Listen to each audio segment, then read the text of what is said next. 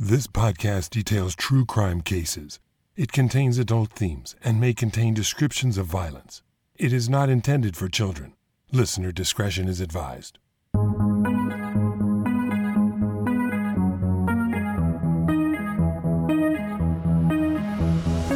Thank you for joining me for today's episode of Once Upon a Crime. It's February, and you know what that means. It's the month of love. Valentine's Day is just around the corner, and it's considered the most romantic day of the year for those who celebrate it with a special someone. But what is love? Love is a concept that has kept poets, songwriters, and romance novelists in business for ages. Everyone has a different idea of what true love looks like, feels like, and how you know when you are truly in love. Some believe in love at first sight, and others believe that for love to last, it must start as a friendship and then build over time. Still, others are jaded by love and try to avoid it at all costs. This may be due to their past experiences, perhaps having suffered through an unrequited love, or having had their heart broken when a relationship ended. If you are in this camp, then the words of the band Def Leppard may resonate with you. Love bites.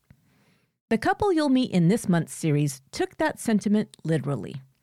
As self described vampires, Daniel and Manuela Ruda immersed themselves in not only goth culture, death metal music, and satanic rituals, but they actually made it their goal to become vampires, of the actual biting, blood sucking variety.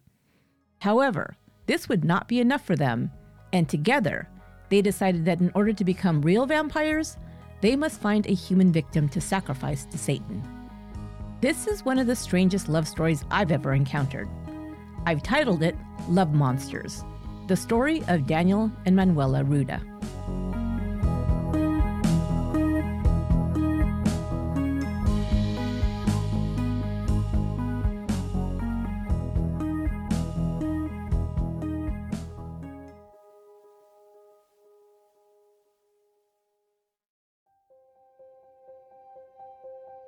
The bride wore a black rubber bustier adorned with metal rivets and buckles. Her hair was jet black, with one shock of hair dyed pink on the top of her head. She wore an upside down cross around her neck and carried a small bouquet of white roses and baby's breath. The groom wore a leather jacket over a black t shirt adorned with the name of a black metal band. His head was shaved except for a small patch on top. In the couple's wedding photo, they stare coldly into the camera as if daring the photographer to snap their wedding day portrait. The couple, Daniel and Manuela Ruda, had chosen a specific date on which to take their vows. No, it wasn't Valentine's Day, the first day of spring, or any other recognized day that conveys the hopes and dreams of new love. Instead, they had chosen their wedding date for the number June 6th, 6 6. Their favorite number was 666. And while holding their wedding on June 6, 2001, was just one number off from being perfect for their special day.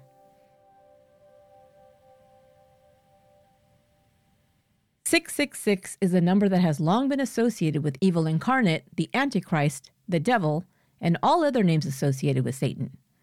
Before Daniel and Manuela had even met one another, they had both pledged their loyalty to the devil.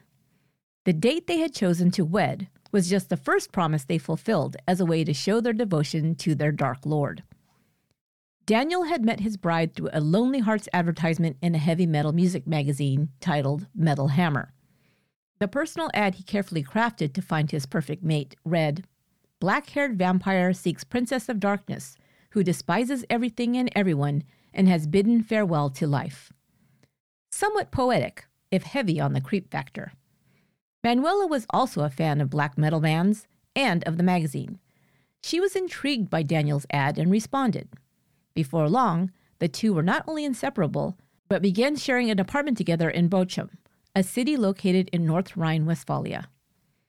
In addition to both being fans of metal music with lyrics laced with graphically violent descriptions, hate filled tirades, and misogyny and racism, Daniel and Manuela had other common interests Number one was being fans of Satan, as I already mentioned.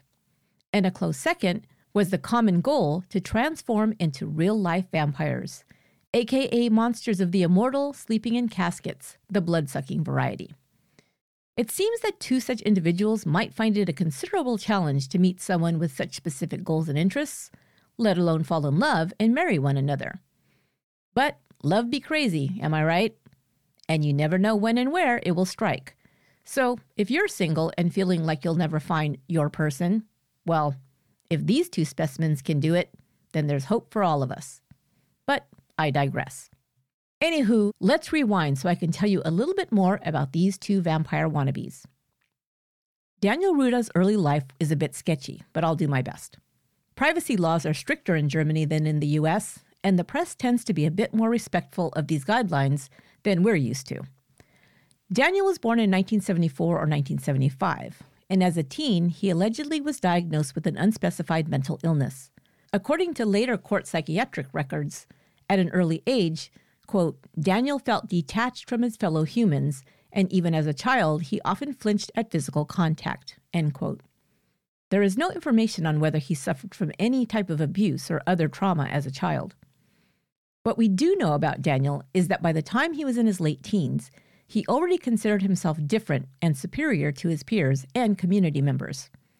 As a way to distinguish himself from others, Daniel immersed himself in counterculture and rebellious activities, and attired and decorated himself in such a way as to shock and offend those he considered his inferiors.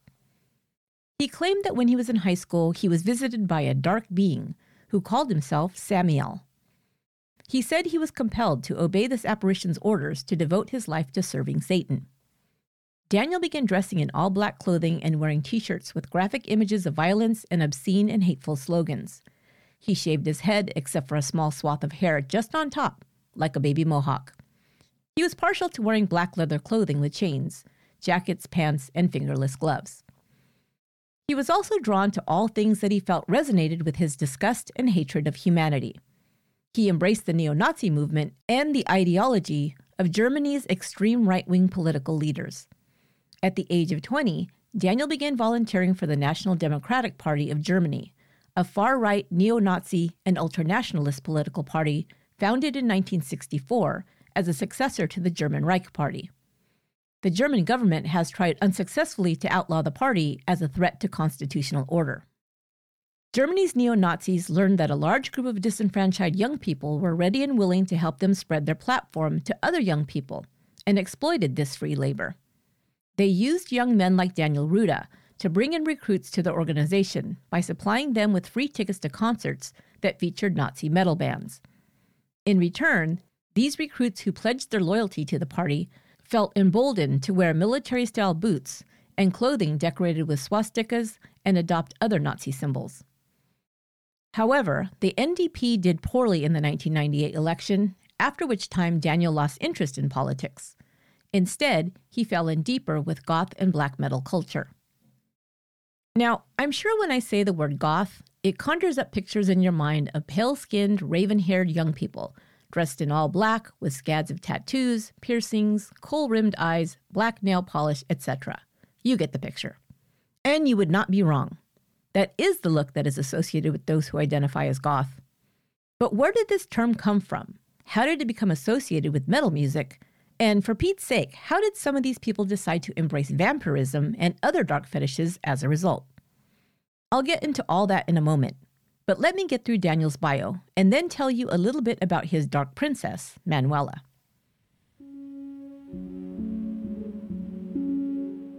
Daniel became immersed in the German Gothic community where he met others who shared his dark proclivities. He began calling himself Sundown. Already well acquainted with black metal bands, in 1999, Daniel became a member of a band called Bloodsucking Freaks. The name is, I would say, self explanatory. I have no idea whether Daniel played an instrument or was just a background screamer. I'd say singer, but, well, listen to a few of these bands and you'll know what I mean. All I know is that he is described as a member. At this time, Daniel got way into the whole vampire shtick. He actually began to identify as a vampire, which I didn't even know was even a thing. As part of this transformation, he filed his canine teeth into points to resemble fangs and took part in rituals in which other vampire and vampire adjacent people cut themselves and took turns sucking each other's blood. Daniel claimed to have discovered his quote, craving for the metallic taste of blood at the age of 12. But still, Daniel was actually human, and as a red blooded human being, sorry, I couldn't help myself, he craved human interaction and perhaps even love, just like anyone else. I'd imagine that he'd started pursuing the personal columns in his reading material of choice just out of curiosity, but soon realized it might be a way to find just the gal he was looking for. So in the year 2000, he placed the ad I described in the opening of this episode on the back pages of one of his favorite metal magazines. And just like that, Manuela appeared.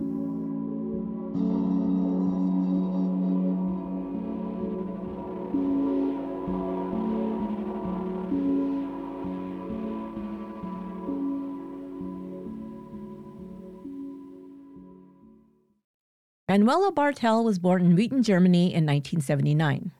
She grew up as an only child in a middle class family. By all accounts, Manuela had a normal conventional childhood. She was shy and not very popular, but a good student. But at the age of 13, Manuela began to show signs of emotional problems. She became very moody, stopped interacting with her family and peers, and started dressing all in black. At first, her parents didn't worry very much about these changes. They simply chalked them up to typical teenage angst. Unknown to them at that time, however, Manuela had already begun experiencing auditory hallucinations. She heard a disembodied voice telling her to do strange things, and she felt compelled to obey. She eventually decided that the person directing her was none other than Satan himself. Her mental health deteriorated quickly until one day she began biting strangers she encountered on the street until they bled. Her parents had her admitted to a psychiatric hospital to be evaluated. Her diagnosis at this time is unknown, but she began seeing a psychiatrist regularly. However, her mental state began worsening, and she dropped out of school before she was 16 years old. She continued to believe she was being directed by the devil. At first, this distressed her greatly. She overdosed on drugs, and it's unclear whether this was a suicide attempt or an accident. In either case, Manuela's mental and emotional health was clearly in a steep decline at an early age. Unstable and out of control, she left home for good at the age of 16. She ran away and landed in North London, where she quickly fell in with a group of young goths. Manuela, having felt like an outcast and a freak due to her mental issues all her life, felt more comfortable with other people who lived outside of normal society. And goth culture, it must be said, does not discriminate. The weirder, the better, I guess you could say. There are as many ideas about what constitutes goth as there are goths. But I'll take a stab at describing it for you if you're not familiar with the term or the culture that it identifies. I won't go all the way back and give you a history lesson on the Visigoths. For that, I'd have to start with the third century, and we don't have time for that. So I'll fast forward to what is more commonly known as Gothic in the modern era. Gothic today most commonly refers to something that is characterized by mystery, horror, and the macabre, especially in literature.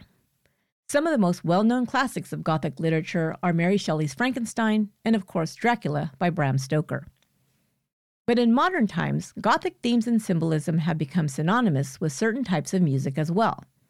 In England and in the US in the 1970s, bands began embracing darker subjects in their lyrics and reflected this in their manner of dress and the way they staged their live shows. Groups like Alice Cooper, Black Sabbath, and The Damned included elements of horror and violence like murder, death, war, and even vampires and monsters into their music. Punk music sometimes crossed over into Gothic themes and took on a harder edge or metal sound, although they're not the same thing. And we'd need to do a whole discussion on the evolution of rock music genres to do this subject justice. And again, we don't have time for that in this episode, but it's a fascinating topic if you want to look into it. A band from Manchester, England changed its name to Joy Division in 1978, and their sound became an inspiration for later Gothic bands. After founding member Ian Curtis hung himself in 1980, the group eventually reinvented itself as New Order. Later, a more industrial goth sound resulted in groups like Nine Inch Nails and Marilyn Manson. So, where does all the vampire stuff fit into this? We have to go back to the late 1970s and early 1980s, when groups like the Misfits and Bauhaus dominated the genre. Gothic music was at its peak of popularity, and new groups like the Sisters of Mercy inspired bands to embrace even darker subject matter, including vampirism. The band Dark Theater had a leader who called himself Vlad, wore removable fangs, and claimed to drink blood. As these types of groups found an audience, bands started to make more outrageous claims, pull more outrageous stunts on stage, and delve into darker subject matter in their lyrics to make a name for themselves. Edgier music and more music genres emerged as a result. Metal music was broken down into subcategories like dark metal, doom metal, and death metal. Black metal is often described as an amalgamation of gothic music and heavy metal. One of the pioneers of black metal is the British band Venom, whose lyrics include many references to both Satan and vampires. In 1981, they released a song titled Sons of Satan, in which they state Live like an angel, die like a devil. Got a place in hell reserved for me. Gonna burn in hell, that's where I'm gonna be. In another song titled In League with Satan, this time they add vampirism into the mix. I'm in league with Satan. I was raised in hell.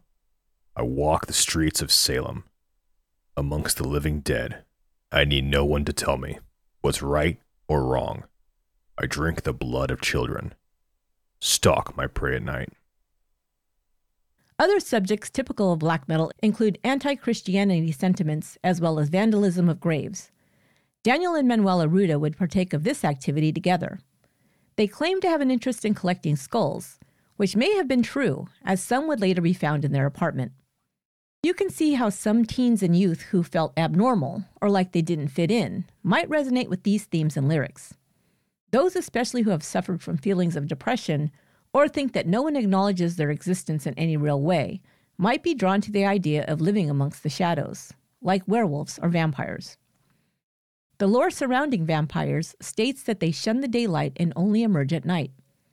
This would probably be an ideal lifestyle for those who feel as if they are virtually invisible to conventional society. Adopting the identity as a monster would provide them a reason to remain unseen. Because they're special, not of this world, but set apart from others in their uniqueness, and not simply because they are weird. This was the acceptance Manuela had been craving, and it seems she found this among the children of the night, or the youth that made up the goth subculture in and around London. She took a job at a goth nightclub called the Slimelight in Islington. The club catered to goth youth, some of who identified as vampires. From these new friends, Manuela soon learned how to, quote, become a vampire. She attended bite parties, where attendees drank each other's blood. However, unlike vampire lore, jugular veins were off limits, too dangerous. Instead, the person offering the blood would cut themselves, usually on their forearms, and then offer it to the other person to drink, usually just by licking it. Okay, this is kind of grossing me out, but I'm sure you have the picture by now, so I can move on. Manuela, who at this time was still kind of a plain chubby teen, became desired by the men who attended these bite parties or were patrons of the club where she worked. She said that these men began chasing after her. Some of the patrons were also involved in satanic rituals. Manuela became excited to learn that all the things she had experienced as a child were now part of her new identity. She had been compelled to bite people as a young teen and also believed she'd heard the voice of Satan directing her actions from an early age. Now she thought it all made sense, if she was in fact a vampire whose mission it was to serve Satan. In 1998, Manuela, now 19 years old, returned briefly to her hometown. A friend whom she reconnected with at that time remembered Manuela as appearing more confident, but always wanting to be the center of attention. Manuela now loved to be photographed, and it is alleged that she had been a model for sadomasochistic publications. Manuela next traveled to Scotland, where she was hired as a housekeeper at a hotel in the town of Skye. Manuela had heard stories about a man who lived on the Isle of Skye, and she became obsessed with meeting and befriending him. The man's name was Tom Leppard, and he was known as a local recluse nicknamed the Leopard Man of the Isle of Skye. Tom Leppard, whose real name has been reported as Woolridge or Woodridge, spent 30 years in the Navy, joining at the age of 15. He served as a color sergeant in the Rhodesian Special Forces. At one time, he was stationed in the Zambezi Valley, the biggest open wildlife conservation preserve in the world. After leaving the military, Leppard found it difficult to transition back to civilian life. He didn't care to hold a regular job and couldn't imagine himself living a normal life among civilians. He made it his goal to become, quote, the biggest at something, and something that people might pay him for. Kind of a vague goal, but it all worked out for Mr. Leppard. He struck upon the idea of tattooing his entire body from head to toe. He chose one specific type of tattoo to cover his body with leopard spots. This was not because he had a particular affinity for the animal. In fact, leopards were one of the few animals he didn't encounter in the Zambezi Valley. No, he had chosen leopard spots because he thought it was easier than having multiple types of tattoos created. It took over 18 months for a tattoo artist to ink the yellow and black spots over 99% of his body. Even his eyelids were tattooed with blue green cat like irises. It cost Leppard 5,500 pounds. He would later make the Guinness Book of World Records as the most tattooed man in the world. He then moved to the Scottish Isle of Skye, where he made his home in a thatched hut. Living away from society, Leppard survived without electricity, heating, or gas. He wore no clothes except a small loincloth to, quote, preserve his modesty, and made infrequent trips by kayak to the mainland for supplies. He lived a hermit's existence and soon became a curiosity for Scottish locals and later people from around the globe who had heard about the leopard man. Many sought him out and he entertained visitors fairly regularly, people who were simply curious to see the spotted hermit. Manuela was one of the curious. When she arrived at his hut one summer, Leppard treated her as he would any other visitor. He was friendly, but didn't become close to anyone. Leppard later recalled Manuela as a teen not unlike others who'd sought him out.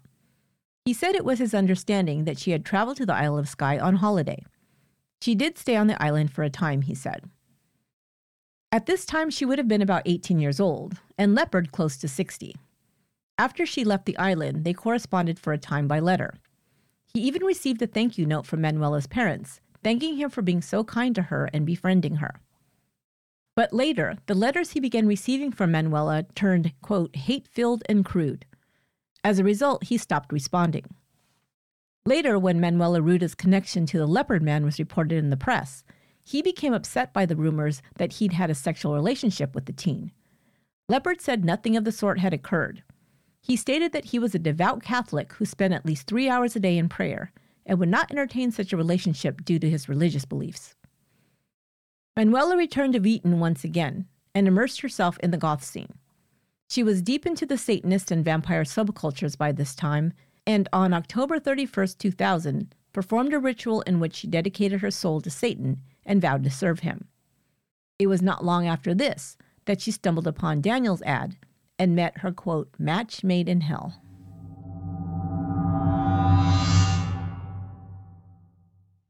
Daniel and Manuela moved into an apartment together in Bochum. They both now identified as full vampires. They even cosmetically altered their appearances as part of this new lifestyle. Daniel had his teeth filed into fangs, and Manuela had two of her teeth replaced with canine teeth also to resemble a vampire. Mr. and Mrs. Ruda were a sight to behold in town. They drove around in Daniel's car with the words Corpse Processing Plant Bunker Gate 7, 85221 Dachau inscribed upon it. Dachau, the name of a Bavarian town, became synonymous with the Nazi concentration camp that was located there. Also painted on the car's windows was a pentagram, a satanic symbol, and upon the trunk, the words Grave Beauty were written. Daniel still held a day job selling auto parts, but Manuela immersed herself completely in her vampire role, shunning the daylight and only emerging from the apartment at night. The couple purchased a coffin that they slept inside of. I'd imagine only one at a time could fit into it. They traveled to cities like England and Scotland to take part in group activities with others that shared their lifestyle. They attended rituals, partied with other Satanists, and slept in graveyards. I assume this was some type of vampire camping trip. But their all encompassing goal, one they shared together, was to become real vampires. They prayed to Satan to ask what they must do to realize this dream. They decided that the first thing their Dark Lord required was that they marry on his day, 6 6 or June 6th. That done, the second requirement that they believed Satan demanded they fulfill was a blood sacrifice. Their rationale was that they had married on 6 6, but as we know, symbolically, the devil is associated with three sixes, not two. The third six, they believed, would be completed by offering a human sacrifice to Satan on July 6th, one month after they wed. But who would be the victim? They chose 33 year old Frank Hackert, a co worker of Daniel's. Hackert, or Hacky as they called him, was a warm, friendly, and funny guy who easily befriended others. Although Daniel and Manuela could be described as odd and even strange by outsiders, Hacky became friends with them and accepted them as they were without judgment. Perhaps his friendly nature led to his doom. He may have been an easy mark for the Rudas, easily lured into a trap because of his trusting nature. They would later say that they chose Hackert as their blood sacrifice because he was funny and would be, quote, the perfect court jester for Satan. So on July 6, 2001, Daniel invited Hackert to their apartment, saying that they were throwing a party and would like it if he would attend. Hackert agreed. But when he arrived, he was the only guest. He found this a bit odd, but Daniel put him at ease, saying the others were just late. Small talk was exchanged, and Frank Hackert was completely oblivious to the murderous intentions his hosts had planned. Until it was too late. The Rudas' shocking crime would be called a picture of cruelty and depravity, such as had never been seen by prosecutors. I'll share all the details of the crime, the manhunt for the Rudas, and the aftermath in part two next week. That will do it for the first part of Love Monsters. Come back next week for part two, which will release on Monday, February 20th. Make sure to follow or subscribe on your favorite podcast app so you don't miss an episode. If you're a Patreon member, you won't have to wait a whole week for part two. You get every episode of Once Upon a Crime before anyone else and can listen ad-free. To find out more and join, go to patreon.com slash onceupon-a-crime. Do you want to keep up with what's new and upcoming on Once Upon a Crime? You can remain in the loop by following us on our social media channels. It's a great way to connect with me and the OUAC team. Follow us on Instagram and Facebook at Once Upon a Crime Pod. You can also join our Facebook group to interact with me and your fellow listeners. Look for Once Upon a Crime Podcast fan page on Facebook. Follow and subscribe to our YouTube channel. Just search for Once Upon a Crime Podcast on YouTube. We'd love it if you'd follow us on Twitter at Upon a Crime, and if you're on TikTok, find us at OUAC Pod. Get all the links to our social media channels at our website, truecrimepodcast.com. Once Upon a Crime is written and produced by me, Esther Sanchez Ludlow. My research and production assistant is Lorena Garcia. Additional research and the outline for this episode was created by Emma Battaglia. Thanks so much for listening and telling a friend about the podcast. You rock. Until next time, I wish you all love, and not the creepy kind. And be good to one another.